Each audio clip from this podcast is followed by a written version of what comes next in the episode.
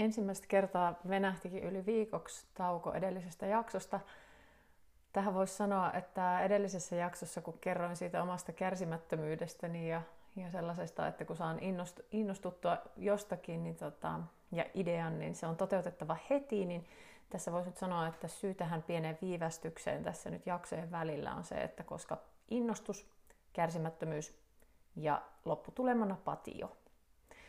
Ää, tässä viikon aikana on myös palattu lähiopetukseen ja tunnelma on tuolla ammatillisen somen puolella kaikkea kaoottisen ja tuomion päivää edeltävän odotuksen väliltä. Ja tota, kuitenkin aika positiivisia kommentteja siitä nyt on eilisen ensimmäisen lähiopetuspäivän jälkeen on, on omalta lähipiiriltä kuulunut, mutta tuota, varmasti kaiken näköisiä haasteita siellä peruskoulun puolella on, on tämän lähiopetukseen takaisin siirtymisen kanssa ollut. Omat etätyöt jatkuu tässä, tässä tota projektissa, missä nyt olen ja koti onkin kummallisen hiljainen ja rauhallinen, koska sain sen omia itselleni nyt täysin. Tämä on siis Mitä kuuluu kympin tyttö ja äänessä taas Niina niin kuin tavallisestikin. Tämä päivä aihe kumpuakin kuulijan toiveesta. Minun pyydettiin kertomaan, että miten ja miksi minusta tuli opettaja, kielten opettaja. Ja tota, tätä podcastia aloitellessani olin ajatellut ennakkoon, että pysyisin mahdollisimman kaukana ja hyvin pitkälti erossa kaikkiin ammattiini liittyvistä jutuista, mutta sitten kun mietin tarkemmin, niin se taisi vesittyä jo ton podcastin koulumenestykseen liittyvän nimen vuoksi. Eli keskitytään tänään siis kympin tytön koulutus- ja urapolkuun. Ja, ja, ja voisi aloittaa siitä, että miksi kielten äh, parissa työskentelen, niin äh, vierat kielet kiri kaikkien muiden aineiden ohi varsin varhaisessa vaiheessa omia opintoja.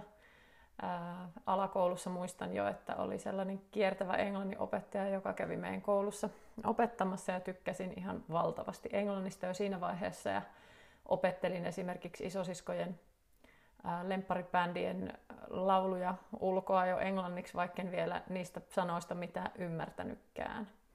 Ja sitten kun mietin eteenpäin, niin tiesin melko pian, että viimeistään, viimeistään varmaan siinä vaiheessa, kun Ranskan opintoja aloitin yläasteella kasilla, että haluan opiskella kieliä lisää ja niistä tietää lisää. Eli kyllä ne varmaan, vaikka kaikki oppiaineet sujuukin, niin kyllä ne kielet on ollut sieltä aika alusta alkaen ne kaikista mieluisimmat itselle. Ja sitten lukion jälkeen, kun hain yliopistoon ja pääsin sitten Ranskaa opiskelemaan Jyväskylän yliopistoon, niin olin hieman hukassa sen suhteen, että mihin näitä kieliä nyt sitten yhdistäisi, että, että niistä ammatin itselleen saisi. Ja tuossa pohdin sitä, että minkä takia sitä oli niin hukassa niin kuin sen suhteen, niin niin sitten mä mietin, että oman peruskoulun ja, ja lukion aikana niin ei kyllä nykyisenlaista opinto-ohjausta oikein ollut yläasteella eikä lukiossa. Ja mulla itselläni ei ole esimerkiksi minkäänlaisia muistikuvia esimerkiksi yksilöohjauksesta edes lukio-opintojen aikana. Ja tota, sen takia varmaan ainakaan niin ei ollut vielä sinne ylä, tuonne yliopistoon siirryttyä, niin ei ollut sellaista oikein niin kuin minkäännäköistä kuvaa siitä, että mitä sitten niin kuin niiden kielten lisäksi voisi opiskella, mutta ää, varsin varhaisessa vaiheessa siellä yliopistolla äm, oli se, että okei, että et haluaisin tulkkausta ja kääntämistä ehkä opiskella. No sitten jossain vaiheessa pohdin, että jotain kansainväliseen viestintään liittyvää voisi olla kiva yhdistää niihin kielten opintoihin tai jopa kaupan puolta. Ja sitten kuitenkaan ensimmäisenä vuonna en aloittanut mitään sivuainetta siinä Ranskan pääaineopintojen ohessa, koska en kokenut mitään kiirettä tai painetta suuntautua vielä mihinkään, niin kuin ei ollutkaan vielä mitään kiirettä. Sitten tuota, tilanteilla omassa elämässä ainakin on, on kuitenkin ollut tapana saada äkillisiäkin käännöksiä suuntaan ja toiseen, ja, ja niin kävi tässäkin. Ja sitten tuota, nyt kun se kuulija tuossa kyseli, että, että voisitko kertoa, että miksi susta tuli opettaja, niin voisi varmaan kertoa paljon ylevämpiäkin syitä opettajan pedagogisten opintojen aloittamiseen. Ää, kutsumuksesta ja sen semmoisesta, mutta lopulli, loppupelissä omalla kohdalla sen ratkaisun teki, teki sellainen, että, että halusi sieltä yliopistosta nopeasti valmistua, mahdollisimman nopeasti, koska yhtäkkiä ja vähän yllättäenkin oli muitakin kuin vain se oma suu ruokittavana siinä. Ja tota, eli, eli, eli raskaus ja lapsen syntymä ensimmäisen yliopistovuoden jälkeen, niin ne mylläs oman elämän aika lailla eri kuosiin ja, ja ei voinut ehkä, tai tuntui siltä, että ei voi enää haahuilla ja haaveilla kaiken näköisistä erikoistumisista, että tuota, pitää tehdä päätöksiä. Ja ensimmäisenä edessä oli muutto Jyväskylästä Joensuuhun lähemmäksi mummoloita. Ja sitten se pääaine vaihtui myös vähän pakon edessä Englann, Ranskasta Englantiin, koska koska tuollaisessa Joensuun yliopistossa ei voinut ranskaa pääaineena opiskella. Onneksi se oli sinne kuitenkin sivuaineisiin just tullut. Et ei tarvinnut sitä ranskaa jättää sit siinä vaiheessa. Ja ne opettajan pedagogiset opinnot aloitin ehkä toisena Joensuun yliopistovuotena. Ja sitten oikeastaan viimeistään opetusharjoittelussa huomasin, että nyt onkin jossain minulle kovin, kovin mieluisan asian syrjässä kiinni. Eli huonomminkin olisi voinut käydä. Olisi voinut huomata, että en pysty tai en halua toimia nuorten parissa heitä, heitä opettamassa. Ja, mutta muuten nyt tässä tuohon kuulijan pyyntöön liittyen, niin, niin voisinkin keskittyä nyt opettajaksi, ö, opettajaksi opiskelemaan ajaneiden syiden sijaan siihen, että mikä on vaikuttanut omaan opettajuuteeni tuon opettajaksi opiskelemisen ö, päätöksen jälkeen opettajan pedagogisten opintojen alussa niin mielessä pyöri ne omat lapsuuden ja nuoruuden ajan opettajat. Ja aivan erityisesti he, jotka oli auttanut yläasteen karmasevan koulukiusaamiskokemuksen läpi. Ja he, joiden opettamat aineet oli itselle ne kaikista rakkaimmat. Ja sitten ehkä myös he, jotka oli sillä omalla innostuneisuudellaan saanut saanut minunkin innostuksen heräämään johonkin oppiaineeseen. Ja tietenkin toivoin heti siellä opettajaopintojeni alkutaipaleella ja opetusharjoittelussa ja toivon edelleen, että olen saanut heiltä, näiltä opettajilta, joita, joita on ihaillut ja ihailen edelleen, niin, niin toivon, että olen saanut omaan opettajuuteeni edes hitusen heistä ammennettua. Koska aivan valtava hienoja kokemuksia on, on monesta opettajasta tuolta omilta kouluvuosilta. Toki on tietenkin huonompiakin kokemuksia, mutta, mutta, mutta päällimmäisenä itsellä mielessä silloin opintojen alussa oli etenkin nämä, joilta oli saanut paljon positiivista jotenkin siihen omaan koulutaipaleeseen. Ja tota, erityisen tärkeä oli nyt sellainen opettaja, joka auttoi minua siellä yläasteella sen, sen koulukiusaamisen läpi ja, ja siitä selviytyjänä eteenpäin. Et sitten mietin, että se olisi voinut olla aivan toisenlainenkin, koska esimerkiksi äm, koulun johdon kanta silloin siihen kiusaamiseen oli, että meidän koulussahan ei kiusata, eli, eli koulun johto ei ikään kuin siihen puuttunut siihen kiusaamiseen, ainakaan silloin aluksi, mutta tämä opettaja puuttui ja tota, sillä oli niin suuri merkitys siihen tilanteeseen ja siihen, että miten mie siitä selvisin, että mm, toivon, että jos tilanne vaatii tai jos tulee tarve, niin toivon itse pystyväni olemaan samanlainen tuki ja turva jollekin. Olen ehkä pari kertaa vähän jo saanut ollakin, vaikka tietenkään ei toivo kenellekään noita koulukiusaamiskokemuksia, mutta toivoo sitä, että siellä osaisi olla sit apuna – ja tukena ja ratkaisemassa sitä tilannetta, jos semmoinen tilanne vastaan tulee. Sitten taas toisaalta mietin nykyisin etenkin, ehkä sitä ei ole osannut ajatella silloin oman opettajauran alussa, mutta, mutta nyt myöhemmin niin se, että toi oma kympin tyttöys on varmasti hankaloittanut sitä opettajuuden kehittymistä – ainakin siinä, että, että juuri ammattiin valmisti, kun valmistuin, niin uran ensimmäisinä vuosina en varmasti osannut tukea niitä tukea tarvitsevia opiskelijoita tarpeeksi, koska oli niin hankala ymmärtää, miten jollekin toiselle joku asia, mikä on itselle aivan itsestäänselvä ja yksinkertainen, niin miten se voi olla jollekin toiselle aivan mahdoton hahmottaa. Eli jos itsellä olisi ollut ongelmia koulussa, jos ei olisikaan ollut se aina se kympin tyttö, niin olisi varmasti ollut jotenkin valmiimpi siihen, että miten paljon sitä tukea ja apua ja eriyttämistä siellä koulussa lukiossakin tarvitaan. Mutta mm, kaikki opettajatkin tekee tietenkin työtään sillä omalla persoonalla ja omilla vahvuuksillaan ja heikkouksillaan, niin väistämättä tämä, tämä kympin tyttöyskin on siis vaikuttanut omalla opettajaurallani ja toivottavasti olen sittemmin oppinut alun sellaisista puutteista. Mutta monesti on tehnyt mieli ottaa yhteyttä siellä uran alkutaipaleella opettamiin opiskelijoihin ja, ja joillekin pahoitella sitä, että en ole osannut tukea ja, ja eriyttää tarpeeksi silloin, kun he olisivat sitä ehkä tarvinnut. Mutta sitten taas olen ehkä oppinut olemaan vähän, vähän itsellenikin armollisempi että, ja ajattelen niin, että kuka opettajakaan ei ole koskaan täysin valmis, niin kuin ei minkään muunkaan ammattiharjoittaja, mutta aina voi sitten kuitenkin kehittyä ja oppia lisää ja itse ainakin haluan kehittyä ja oppia lisää ja, ja näin, että et sellaista elinikäistä oppimista, oppimisen ajatusta vahvasti kannatan. Ja sitten taas kun itseäni mietin, niin se, että on niin kuin tunnustanut ja tunnistanut sen oman epätäydellisyyden esimerkiksi nyt opettajana, niin on varmasti johtanut myös ammatillisella puolella kasvuun ja kehittymiseen, joka muuten olisi jäänyt tapahtumatta. Ja, ja tietenkin niin summa summarum tästä, niin toivon, että kaikki vuodet opettajana ja ammatillinen täydennyskoulutus, johon on aktiivisesti hakeutunut ja, ja kokemus, vuosien tuoma kokemus on kehittänyt minun opettajana parempaan suuntaan eikä pahempaan suuntaan. Pakko vielä hetkeksi sukeltaa takaisin sinne opetusharjoitteluaikoihin.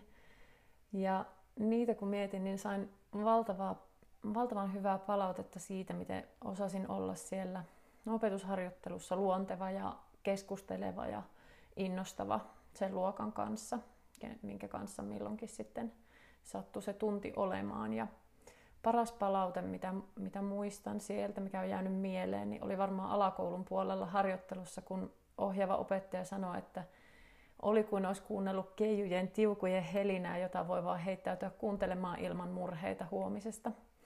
Ja toi palaute jäi vahvasti mieleen ja se antoi luottamusta siihen, että pystyn opettajan ammattia harjoittamaan juuri sellaisena kuin on. Että ei tarvitse niinku puristaa mitään itsestänsä, mitä ei jo olisi.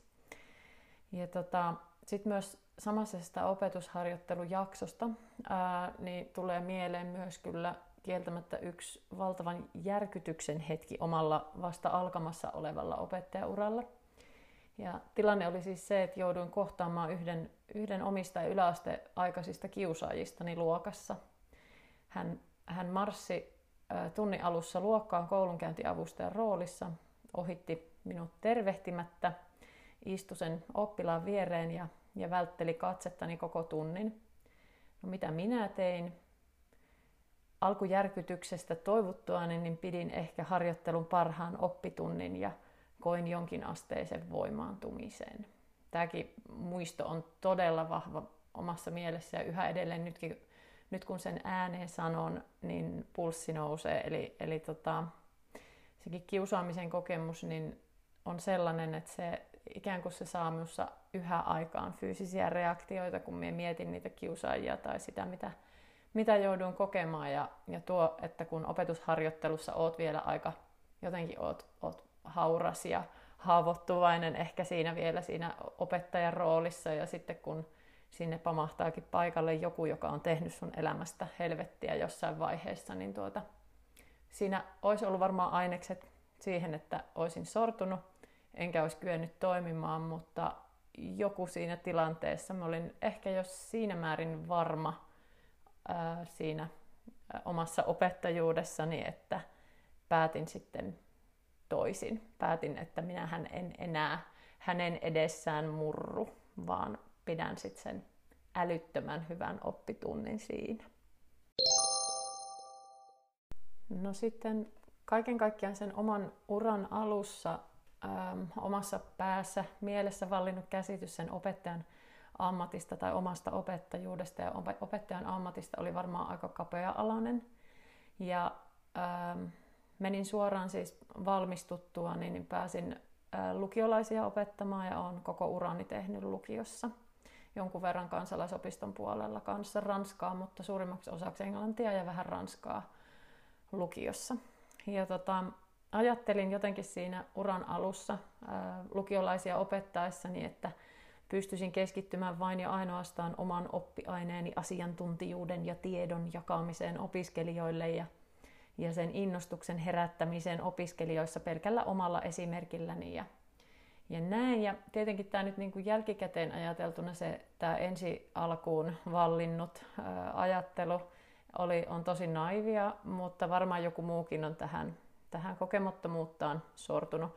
Tietenkin aika pian, pian ymmärsi, että paljon muutakin siihen, siihen opettamiseen liittyy ja, ja vuosien varrella on saanut huomata olevansa sellaisessa ammatissa, jossa saa olla oman aineen opettaja tietenkin, saa olla myös ohjaaja, on ollut koko urani ajan ryhmäohjaaja, on innostaja, sparraaja, olkapää ja, ja tarpeen tullen myös kuunteleva korva, rohkaisija, mitä, melkein mitä vaan rooleja, mitä, mitä voi olla, niin, niin opettaja joutuu ehkä joskus sellaiseen rooliin työssänsä luiskahtamaan. Ja tota, en olisi ikinä uskonut jotenkin tai ei osannut ajatella, että sitten myös opettajana, kun on nuorten kanssa, kanssa tekemisissä, että voisi tulla sellainen tilanne, mikä itselle tuli aika ähm, pian uran al- alun jälkeen, niin se on ollut uran tähän saakka järkyttävin hetki ja toivon, että en koskaan sellaiseen enää joudu. Mutta niin vain jouduin, koska ei sellaiset hetket kysele lupaa. Niin järkyttävin hetki oli se, kun jouduin kohtaamaan opiskelijoiden ja, ja työyhteisön kanssa erään, erään luokan opiskelijan yllättävän kuoleman.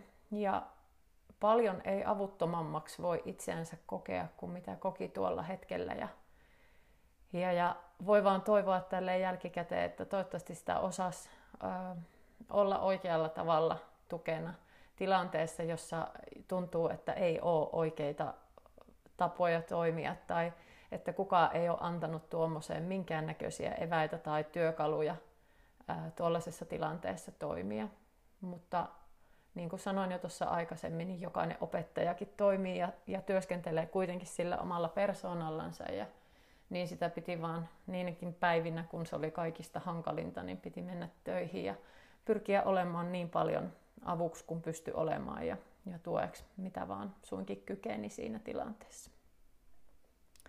No tuosta järkyttävästä hetkestä sitten, jos siirrytään, siirrytään seuraavaan asiaan, niin tota, on saanut huomata myös sen, että, että vaikka monesti ajatellaan, että opettajana ei ole kovin kummoisia urakehitysvaihtoehtoja, niin äm, toki tietysti voi, voi edetä ikään kuin urallansa vaikkapa rehtoriksi, mutta, mutta, mutta äm, jos nyt ajatellaan ihan vain sitä opettajana olemista, niin, niin hyvä esimies voi, voi mahdollistaa sellaisen ammatillisen kehittymisen, äm, mitä nyt ei tietenkin siis urakehitykseksi välttämättä voi ajatella, mutta ainakin oman osaamisen kehittämisen, ammatillisen kehittymisen, melkein minkä tiedon tai taidon suhteen hyvänsä. Eli, eli jos on sellainen esimies, joka näkee sen opettajan osaamisen kehittämisen niin kuin työyhteisölle hedelmällisenä, niin, niin sellainen on mahdollista. Ja, ja niin tämäkin humanisti hunttura on omalle polulle sattuneiden esimiesten ansiosta – löytänyt itsensä esimerkiksi koulun kehittäjäopettajan roolista, mm, kiertävän TVT-kouluttajan tehtävästä, tekoälyhankkeista, chatbot-koulutuksesta ja nyt sitten viimeisimpänä niin lukiouudistushankkeen puikoista kirjoittelemassa ää, lukioiden uutta opetussuunnitelmaa. Eli mahdollisuudet opettajana ei siis olekaan niin rajalliset kuin miltä ne ensi, ensi silmäyksellä saattaa näyttää.